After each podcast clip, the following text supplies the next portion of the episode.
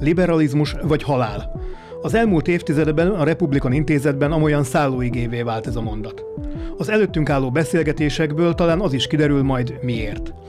Politikáról, közéletről, aktuális eseményekről és a liberalizmus kérdéseiről beszélgetünk vendégeinkkel. Liberalizmus vagy halál? A Republikan Intézet podcastja. Akkor kezdjünk is bele, jó? Nyom, persze, nyomos. Szerbusz. A beszélgető partnerem itt a Liberalizmus vagy Halál podcast, nem is tudom hányadik, talán hetedik, a, a hetedik te magad légy adásán. Csillag István barátom és régi harcos társam, és a mai beszélgetésünk témája az a állam szerepvállalása. Volt egy izgalmas konferenciája a Republikon Intézetnek, legalábbis nekem nagyon izgalmas és nagyon szenvedélyes volt, ugye nem szoktam ilyen szenvedélyeket látni uh-huh. ezeken az tudományos konferenciákon. A, az állam szerepéről, a modern állam szerepéről így a 21. században, és ennek kapcsán gondoltam, hogy beszélgessünk egy kicsit, te, aki sokféle államot láttál, méghozzá közelről is láttál, méghozzá abból se egyet, Abszolút, hogy mit gondolsz, akkor kezdjük talán ezzel, hogy, hogy miután aztán majd evezzünk általánosabb vizekre, hogy, hogy mennyire változott meg mondjuk a 70-es évek Magyarországhoz képest az állam szerepe így a 2010-es évek, vagy most már 20-as évek elejére. Tehát, hogy, a, hogy, hogy ez a szerep, ez most, ha most a, ha, ha kivesszük ebből egy kicsit a napi politikát, akkor ez ennyiben alakult át, mennyivel más, mennyiben, mennyiben másféle feladata, funkciója van egy mai modern államnak, mint mondjuk egy szociális nevű valamiben az államnak. Ugye mindig, amikor az államról beszélünk, és először is nagy örömmel köszöntöm régi barátomat, Horn Gábort és az összes hallgatót, hogy ugye az, amikor államról beszélünk, akkor nem egy tagolatlan valami szervezetről beszélünk, amelyik ugye mint egy csúszó-mászó, mint egy krokodil, úgy jön és rátelepszik a dolgokra, hanem az egy tagolt, elvileg tagolt, különböző funkciókat végző szervezetrendszer. Úgyhogy amikor így összehasonlítjuk, hogy milyen volt ez az állam, vagy az az állam, akkor ugye mindig azt kellene föltennem, azt a kérdést, amit Hofi Gézától, amikor megkérdezik, hogy mi a véleménye az ifjúsági törvényről, akkor visszakérdezett, na de melyik részéről? És akkor ugye ő azt mondta, hát a riporter, akinek fogalma se volt az ifjúsági törvényről természetesen, Hát úgy általában, és akkor azt mondta Hofi Göz, hogy általában tetszik. Na most általában állam ebben az értelemben tehát nincs. Ugye, amit érdemes összehasonlítani, az bizonyos funkciók és bizonyos szervezetek. Ugye kezdjük legalulról. Tehát amivel találkozik egy állampolgár, egy vállalkozó, az lényegében az a hatósági ügyintézés, ügyeknek a szolgáltatása, adóügyeknek a kérdése, adott esetben, amikor valamilyen hat, igazolásra van szüksége, vagy egyszerűen egy szolgáltatást akarna igénybe venni, hiszen állami e, tulajdonban vannak többnyire még mindig azok az egyébként közfunkciót végző szolgáltatók, mint az egészségügyi intézmények, vagy nagyon alapszolgáltatás, ugye az iskolai oktatás, és így tovább. Tehát amikor itt kezdjük, akkor azt kell mondanom, hogy annak az időszaknak, amikor én a pénzügyminisztérium jogi osztályán kezdtem a pályámat, ha ezzel összevetem, hogy mi is látszik ma, akkor azt mondhatjuk,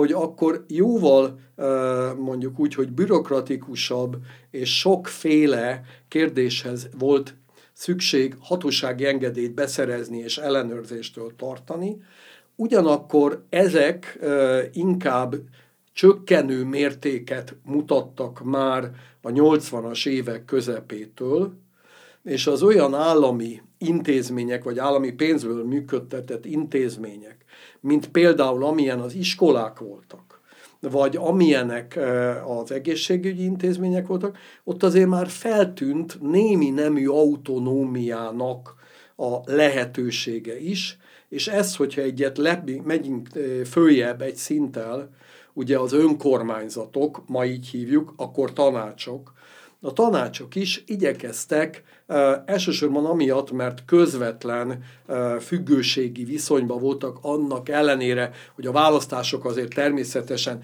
erősen befolyásoltak voltak a helyi hatalmasságok, ma úgy mondanánk oligarchák, pártitkárok, járási pártitkárok által, de azért mégis mutattak némi függőséget ezek a polgár, akkor ugye tanácselnökök, meg jegyzők, és már akkor is ezeknek az önkormányzatoknak, ahogy mai szóval mondjuk, látszott egy olyan kifutása, hogy a pénzügyeik, vagy pénzügyi gazdálkodási önállóságra igyekeztek törekedni, amiből a helyi lakosság számára igyekeztek járdát építeni, tehát ilyen legegyszerűbb dolgokat, vagy ki lobbizni, hogy abban az adott városban legyen múzeum, vagy ha színház van, akkor legyen annak mondjuk egy opera, vagy balettagozata, és így.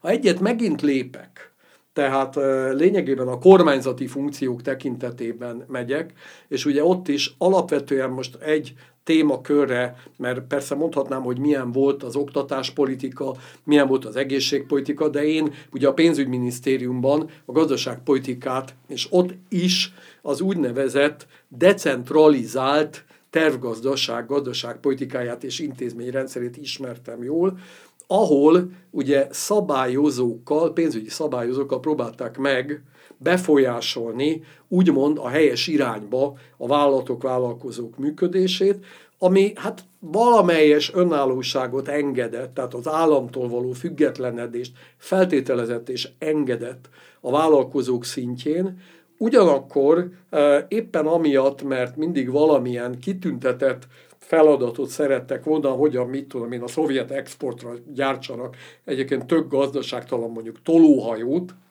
akkor ugye olyan szabályozókat kellett mozgósítani, aminek a lényegét az alkotta, hogy azoktól a cégektől, amelyek mondjuk e, valamilyen mezőgazdasági terméket dolgoztak fel, és ez jól eladható volt Nyugat-Európában, nyereségesek voltak, nyereséget csoportosítottak át ezeknek a részben önhibájukon kívül, de természetesen ezt a helyzetet maximálisan kihasználó, vesztességet termelő cégek felé.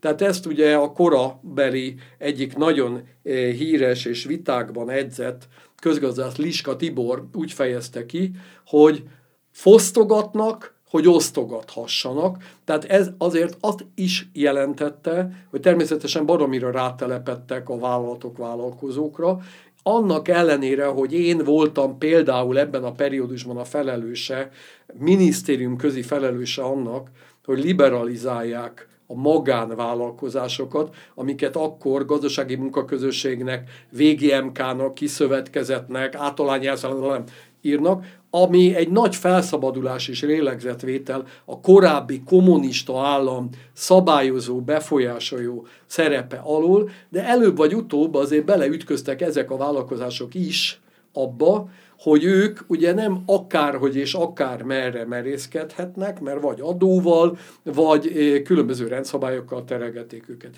Ez a szocialista múlt. Ehhez képest van egy eh, nagyjából ugye a rendszerváltást megelőző két-három évben egy nagyon erős liberalizálás, tehát hogy lehetővé teszik, hogy ne legyünk bezárva az államunkba. Mert ugye mit is jelent ez, hogy a államhatárokon belül tud egyedül egy állam befolyást gyakorolni az egyénekre, a vállalkozásokra, a kulturális közösségekre, azok átlépnek a határon, exportálnak, vagy valamit csinálnak, ott azért sokkal nehezebb. Tehát liberalizálás azt jelenti, hogy nem kell engedélyt kérni arra, hogy én behozzak töltőtollat, és ezt értékesítsem, hanem liberalizálták a behozatat, vagy a kivitelt, szabadon garázdálkodhatok. Kettő, elindult az összes ilyen szabályozótól való megtisztítás új adórendszer lett. Három, ugye félve és titkon, de elindult a korábbi vállalatigazgatók tulajdonosi funkcióknak is a megtisztítása, tehát először egy ilyen nagyon félénk privatizáció, és átéltünk ezt követően egyre nagyobb ütemben egy felszabadulást, anélkül, hogy erről igazán komoly vitát folytattunk volna, az állam mindenre kiterjedő elsősorban gazdasági, de azért többé-kevésbé hatósági, szabályozási ellenőrzése alól is, aminek az egyik biztosítéka volt ugye a magántulajdon, amit azért igazán még a leghűségesebb liberális barátaim sem szerettek úgy igazán. Tehát ők szerették, hogy privatizálnak, de azért, ha lehet, akkor valami ilyen részvénytársaság. Tehát például emlékszem arra a vitára, amit folytattunk, hogy miért ne lehetne visszaadni az elvet korábbi bérházakat, hát ha Václav Havelnak vissza lehetett adni Prágában az öt bérházát, miért ne lehetne visszaadni a 25 hektár alatti földeket a parasztoknak, hogy nyugalom legyen, mert ugye, ha most Deák Ferencből indulnék ki, ugye a szabadság alapja, a tulajdon, meg a sajtószabadság. Hát ugye akkor miért félünk azt a, tulajdonképpen a tulajdontól, és az egész privatizációs ügy azért olyan hát felemásan zajlott, nagyon gyors volt összehasonlítva a többi volt szocialista országgal nálunk, de nagyon vállalatcentrikus volt, miközben nálunk volt először több százezres vállalkozói tömeg. Tehát az a közép tulajdonosi rétegnek a kifejlődése többek között a reprivatizáció elutasítása miatt nem igazán ment.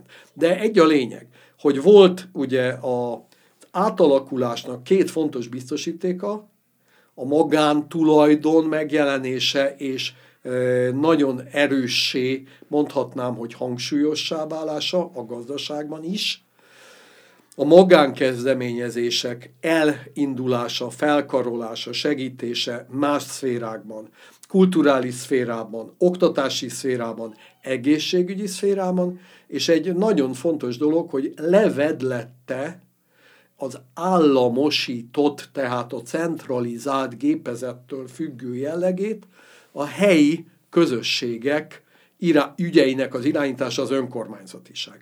És nagyjából ez, azt kell mondanom, hogy olyan 2000-ig, úgy többé-kevésbé, hát persze nem volt olyan átalakulás, sem a miénk, sem az összes környező országé, ahol ez ne járt volna irtózatos gazdasági visszaeséssel, munkanélküliséggel, megrázkódtatással és így tovább, de voltak éppen kezdtek a dolgok nagyjából abba az irányba mutatni, mint egy ilyen Portugália, Görögország, tehát azért egy ilyen, most azt mondanám, slampos kapitalizmusban, de az is igaz, hogy az összes politikai párt, talán az egyetlen valahai liberális pártot, az SZDSZ-t kivéve, antikapitalista maradt. Uh-huh. Vagy szégyellős kapitalista És a, maradt. Az, az mennyire áll meg ez a vált, hogy azért ez egy, az, az egész privatizációs folyamat, a, ami valószínűleg, ugye nyilván a szavadból, ha jól értem, akkor egyértelműen elkerülhetetlen pozitívuma volt az átalakulásnak, de azért mégiscsak a korrupció első nagy történeteként van fölfestve a, a mai fejekbe, akik ezzel foglalkoznak. Ugye én ebben az időben, mert hogy ez volt az egyik feladatom, a privatizációs eljárások, törvényi eljárások kidolgozása, a privatizációk fölötti állami ellenőrzési intézményrendszer létrehozása, és ehhez nemzetközi összehasonlításban is a maga helyét megálló, ugye részben marketing, részben különböző ügyek vitele. Ennek alapján merném azt állítani, hogy ezek a vádak, ha most nemzetközi összehasonlításban helyezem magunkat, egyáltalában nem állják meg a helyüket. Most ha kiveszem persze ebből Németországot, mert ott ugye mi történt? Annyi történt, hogy hát eddig is a Siemensnek volt a gyára, ami NDK-ba volt, most akkor újra a Siemens lett. Eddig is a Boschhoz tartozott, tehát ott bizonyos értelemben korrupcióról nem beszélünk, ők úgy gondolták, hogy a jogos tulajdonos visszakapta a tulajdonát. Az összes többi ország sokkal több olyan ügy zajlott le, ami erős kétségeket ébreszt két ok miatt. Az első, hogy szemben velünk, akik egy eladósodott ország voltunk, tehát nekünk pénzért kellett adni, amit eladunk. Ugye, hogy az adósság csökkenjen.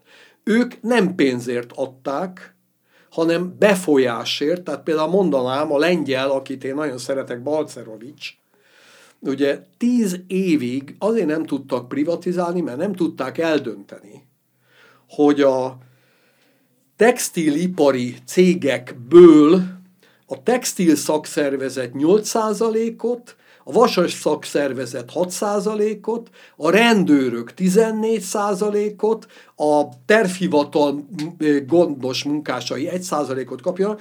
Mi másról beszélünk, mint arról, ugye, hogy ingyen osztogatnak, aminél ugye mi mással lehetett ezeket befolyásolni, befolyás szerzéssel, azaz korrupcióval. Ugyanígy történt mondjuk a valahai Oroszországban, ugye azért az nem véletlen, hogy amikor megszerzik az óriási, már most az orosz szénhidrogén társaságokat, mindegyikben KGB-s tisztek csoportjai vannak benne. Tehát most végig tudnám e, szépen elemezni. Nagyjából ugyanez volt a helyzet Szlovákiában. Hát ugye az a Mecsiár és az a gépezet, amelyik megszerezte a Kosicei e, vasművet, az kizárólag Szovjetunióban képzett belügyi tiszteké lett. Jó, világos, tehát csak... Tehát az első különbség, ami miatt azt mondom, hogy nem igaz ez a korrupciós vád, a hogy pénzért kellett adni. Na most, ha pénzért kell adni, akkor versenybe kell adni. Mert ugye, hogy ki ad többet, mert azt ugye marha nehéz versenyezni, amit mondtam, hogy a textilipari szakszervezetek, vagy a vasas szakszervezetek, miben versenyeznek ezek? Politikai befolyásban. Emiatt ugye itt versenyben alakult ki. Egy azonban tény, hogy ha ez így van, akkor ugye nyilván akinek több tudása van arról, hogy egy vállalat mit ér, hogy képes-e feltámadni, vagy sem, hanem sokkal többet ér, mert ott van a telek, vagy ott van egy épület, vagy tudjuk, hogy a vállalatban még nem dolgozták föl, hála Istennek, tehát nem ment szarrá, az az értékes import anyag, amit Nyugat-Európából hoztak. Tehát ha megveszek egy vállalatot, akkor abból bizonyos részeket kiárusítva, azért valamennyire vagy egy másik vállalatot be tudok, vagy ennek egy részét be tudom indítani, és meg tudok ebből gazdagodni. Tehát az, amit mi ugye befolyással, üzérkedésnek, meg korrupciónak nevezünk, az voltak éppen azt jelenti, hogy azért egy vállalat megvétele a privatizáció során az nem azt jelenti, hogy lottószelvényt veszek, és a lottószelvénye az egyik nyer, ugyanolyan esélye, a másik meg talán nem. Ez az esély különbség, ami a tudásban, az esetleges jobb informáltságban mutatkozik meg, az adhat okot arra, hogy igen, az egy korrupció, mint ahogy egyébként is tudjuk, hogy az egy korrupció, hogyha én megsejtem, hogy mondjuk akkumulátorgyárakat kell csinálni, mert ez a jövő, és az az igazi korrupció, hogy ehhez meg tudom kenni a magyar miniszterelnököt. De azért az első kérdés az az, hogy elektromos motorra fognak-e áttérni. Na ebben van az igazi különbség. Jó, menjünk a mostani vizekhez fontos Igen. volt ez, hogy valahogy nézzük meg. Ugye itt van egy, ez egy régi városi legenda, hogy tulajdonképpen ez a, itt a vörösbárók, meg a, a, a volt MSZMP káderek azok, akik, de ért, értem is, meg is értettem, amit mondtál. hogy... Ez egy mondatot hadd mondjak. Ugye csináltunk egy nem, mert ugye ez érdekelt engem is. Csináltuk egy nemzetközi vizsgálatot, hogy hát amennyiben túlélték a vállalatok, hogy a legnagyobb ezer vállalat új tulajdonosai között hányan voltak korábban KB tagok, pártitkárok, rendőrtisztek, hát erre kevés ismertünk volt, belügyi tisztek. Magyarországon három ilyen van. Három ilyet találtunk. Ezzel szemben ezer vállalatból ezzel szemben, ha most végignézem a többit, a százas nagyságrend. Mm-hmm. Na most tehát ezért ez a vád nem igaz. Azt persze tudom, hogy ha én egy színházat szerettem volna csinálni, és egy, indulok egy új színházzal, egy új iskolát szerettem volna csinálni, indulok egy új iskolával, hát nagyobb esélye van, hogy magán műzemeltetésbe tudja vonni a korábbi, most nem akarok szándékosan színház neveket mondani, igazgató, mert ő körülbelül tudja a műsorpolitika, egyszerűen tisztában van egy aprósággal, a nézőszámmal, a darabokkal, és így tovább. Na most ezt persze korrupciónak is hívhatjuk, de hát el tudom mesélni, hogy ezer más ügyben, ha nem tudok üzleti tervet összeállítani, akkor nem tudok megvenni se. Értem, itt az, azt a másik felé, mert az én oldalamon ülök egy olyan, aki ezt kihasználva alapította akkor egy iskolát. Igen, és, igen. Teljesen értem, amit mondasz, és, a, és egyet is értek. Haladjunk egy picit tovább, igen. hogy aztán eljussunk máig. Egy általánosabb kérdés feltevésem lenne, hogy tud-e az állam jó gazda lenni? Tehát ugye ez egy, ez egy régi vita, ugye szokták neoliberálisnak, vagy szélsőségesnek, liberálisnak mondani azt az álláspontot, amit magam is szoktam vallani, és sokszor le is szúrnak ezzel, hogy, hogy az állam, mint működtető, tehát mint vagyontárgyat működtető, nem mint igazgatási igen, intézmény, igen, igen, igen, igen. hanem mint ténylegesen működtető, az nem tud jó gazda lenni. Ez egy nagyon komoly vita, és nagyon sokan vannak, akik ezzel nem értenek egyet. Részben így volt ez annak idején, hogy rendszerváltáskor, hogy mondtad, antikapitalista Igen. volt minden párt az SZDSZ-en kívül, és ma is azért ez egy közmegegyezés, és abban az értelemben, hogy, hogy, hogy azt gondolja a magyar társadalom politikai értelemben létező többsége valószínűleg, hogy lehet az állam jó gazda. Mit gondolsz te erről? Van-e olyan, hogy az állam egy, egy, egy vállalatot, egy céget ö, ö, ö, hatékonyan jól üzemeltet, vagy ez minden esetben kényszer szülte rossz megoldás? Hát most inkább azt mondanám, hogy kényszer szülte, nem feltétlenül rossz. Ugye nagyon sok olyan iparág van, ugye ezek az ilyen monopolizált iparágak, most mondanám a legegyszerűbbet, az úgynevezett vonalas iparágak, mint például csővezetékek, olajszállítás, szénhidrogénszállítás, ezeket nem nagyon lehet ha magán tulajdonba adom, akkor ugye egy magánmonopóliumot hozok létre, mert ugye minek építenék egymás mellé két csatornát egy utcába, hogy versenyezzenek, két olajvezetéket. Tehát ezeknél több mint valószínű, hogy az állami üzemeltetés az egyetlen szóba jöhető megoldás egy feltétellel, hogy az üzemeltetésnek a legapróbb üzemi költségekig lemenően átláthatónak, nyilvánosnak kell lennie, és folyamatosan, mint ahogy egy liska elképzelés volt, ugye, hogy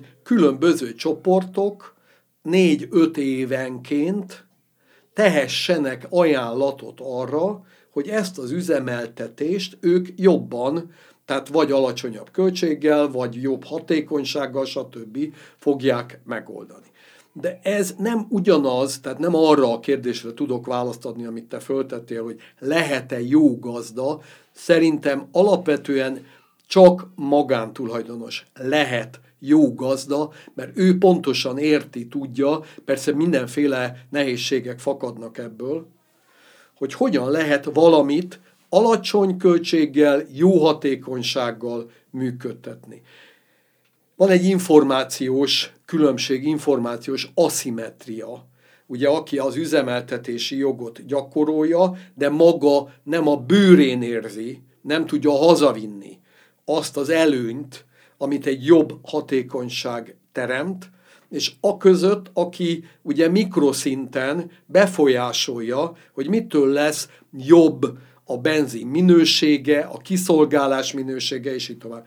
Tehát lényegében összefoglalva azt gondolnám, hogy az úgynevezett monopól jogokat hordozó iparágakban ugye alapvetően az állami üzemeltetés jöhet elsőként szóba a megfelelő átláthatóság mellett, vagy éves, öt éves, attól függ, hogy milyen ennek a termelési ciklusa, gyakorisággal rendezett koncesszióba adás, tehát üzemeltetési jogot átadom, de versenyeztetek, és arra ö, hívom fel a figyelmét az üzemeltetőnek, hogy nem ülhet a fenekén békében, mert öt év múlva jön valaki, egyrészt elszámoltatja, hogy amit kapott, az milyen minőségben maradt meg, Kettő, hogy tegyen egy másik ajánlatot, mert ugye hát ha okosabb, és így tovább. Mm. Tehát én mondanám, az összes tapasztalat ebben erősít meg, nyugat-európai is,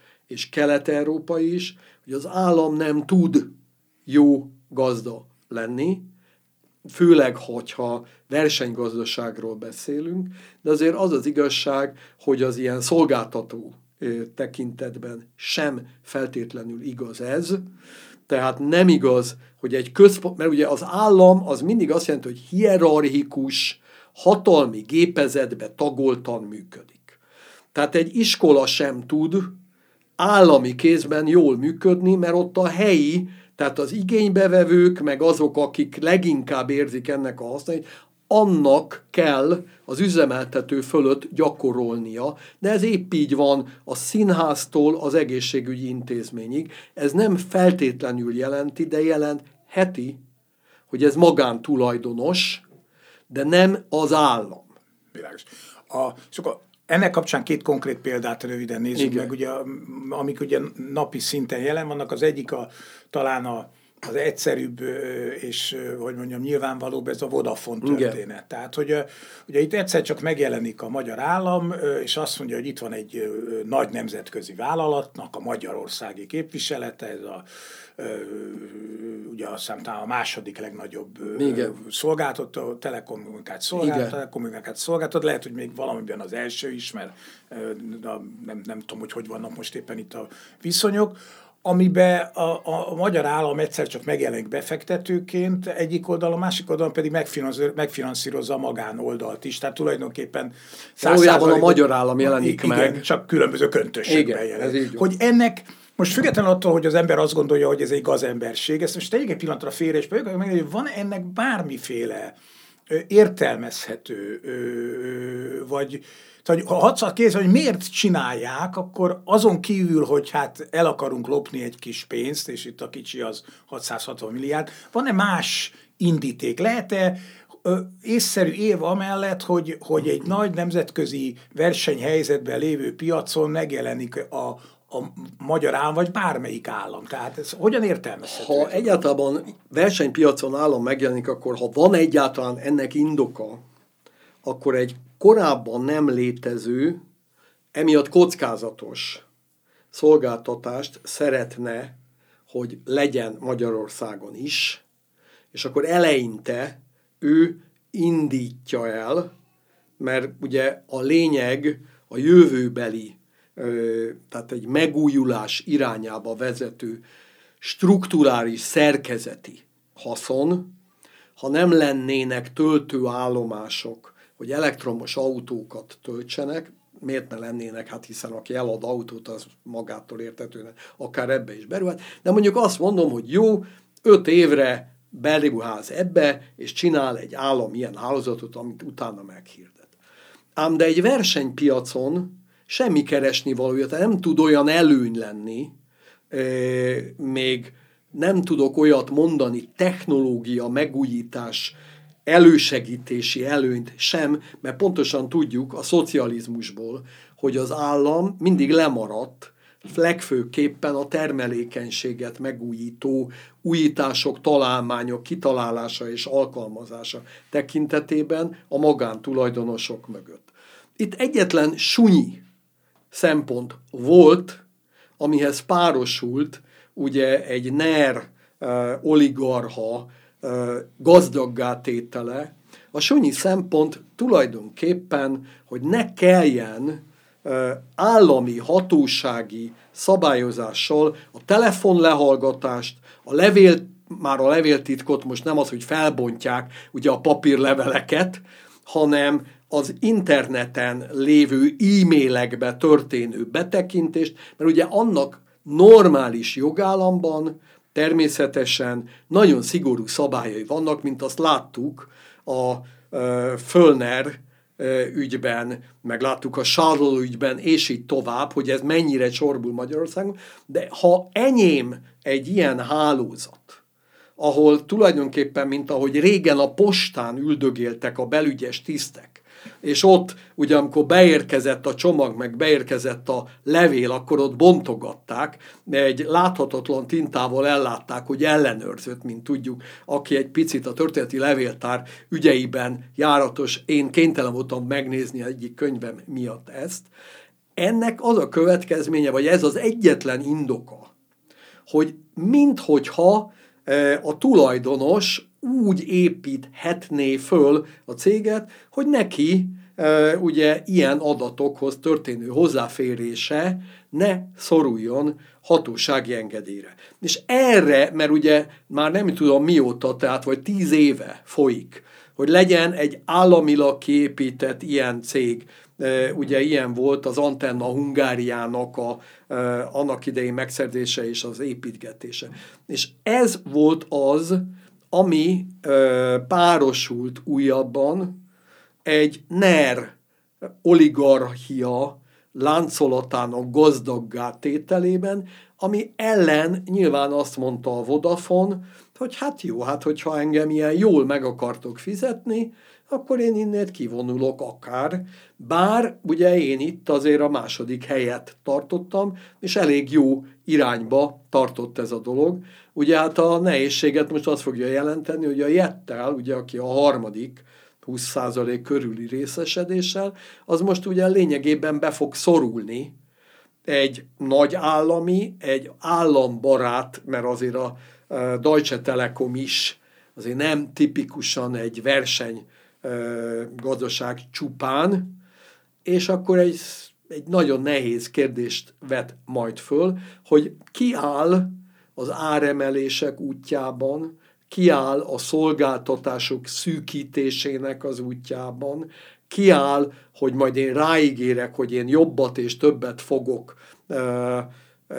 a szolgáltatóként az egyes ügyfeleknek kínálni, nem nagyon lesz ilyen. Tehát egy szóban összefoglalva, ha ezt a sunyi kifejezetten KGB-s típusú érdeket ide nem számítom, és levonom ugye itt a Gellért legendának a föltámasztását, akkor semmi indoka nem volt ennek. Ráadásul egy olyan helyzetben, amikor a költségvetés nagyon nagy gázban van, amikor nincs kiadható pénz erre, amikor ezért nyilvánvalóan devizát kell adni, és nem forintot, és ugye nem jön a deviza, hiszen ha nem jön az uniós transfer, akkor ugye az ingyen deviza, a deviza tartalék feltöltéséhez nem áll rendelkezésre. Akkor nézzük gyorsan a végén egy másik példát, hogy legyünk igazságosak, mert ugyanebben, nagyjából hogy ebben az egy időben, ezzel egy időben történik ugye a, a fővárosi önkormányzat, ami hosszan érvel amellett, hogy milyen borzasztó helyzetben van, és már tulajdonképpen már rég tönkre is ment, és azért nem ment még, mindig tönkre, ugye ritkán szoktak városok teljes egészében bedőlni. 17 milliárdért megvásárolja a csatornázási műveket a, a magántulajdonostól. Hogy ez akkor hogy van? Ugye ez annak ide a privatizációban a lényegében a, egy kicsit ellentmondva annak, amit mondasz, ugye, hogy a, a főváros, tehát tulajdonképpen azok a csatornák, a, a csövek kerülnek magántulajdonba, és most ezek közösségi tulajdonba kerülnek, egy más politikai értelme más színezetű, de mégiscsak azért az államaparátus részeként működő. E, ö, ugye személy szerint érzem találva magam.